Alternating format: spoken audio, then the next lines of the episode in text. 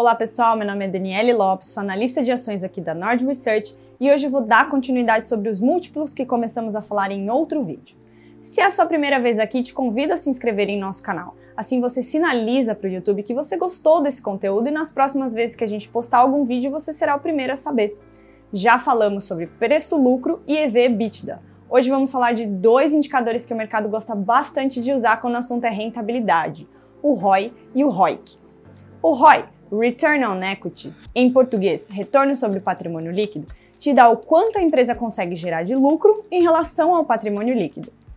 Por convenção, o lucro aqui é o histórico da geração de lucro dos últimos 12 meses e o patrimônio líquido atual, que costuma ser o capital que a empresa utilizou para dar início a ela e ao longo dos anos vai acumulando com a geração de lucros ou reduzindo se houver acúmulo de prejuízos. A conta do ROI é bem simples: lucro líquido sobre patrimônio líquido.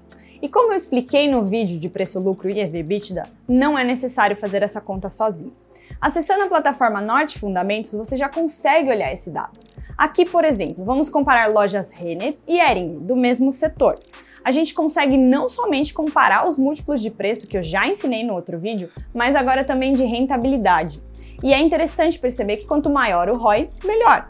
E o que significa que essa empresa aproveita melhor cada real do seu patrimônio líquido, elevando mais os seus lucros. Aqui no Fundamentos, quando eu comparo, por exemplo, Lojas Renner com Ering, eu vejo que o ROI de Lojas Renner é substancialmente maior que o ROI de Ering, o que podemos, claro, usar essa informação com demais variáveis da análise fundamentalista.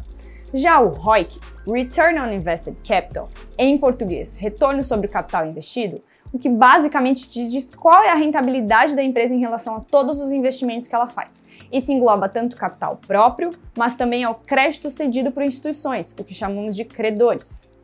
A fórmula do ROIC é NOPAT sobre capital investido. Aqui, o NOPAT poderia ser traduzido simplesmente pelo EBIT, lucro operacional, deduzido de impostos. É interessante comentar que alguns setores o ROIC não será tão efetivo, como por exemplo em análise de bancos. O EBITDA de bancos, por definição, é zero, já que possuem captação do capital de terceiros como atividade principal. Então, para olhar os bancos, é interessante ver apenas o ROI. E novamente, os múltiplos são apenas ferramentas. Use-os sempre com informações sobre a empresa, o que ela faz, como ganha dinheiro, como cresce. Entenda os riscos e o contexto. Quanto mais informações você tiver sobre a empresa que você deseja investir, melhor. E claro, eu não vou deixar de te convidar para conhecer um pouco mais sobre a Nord e o que a gente pode te oferecer para te ajudar nessa caminhada de investidor. Vou te pedir para deixar aqui nos comentários se você já usa esses múltiplos, se você já conhecia, e deixa aqui embaixo também o que, que você quer que a gente explique nos próximos vídeos. Brigadão, pessoal, e até o próximo vídeo.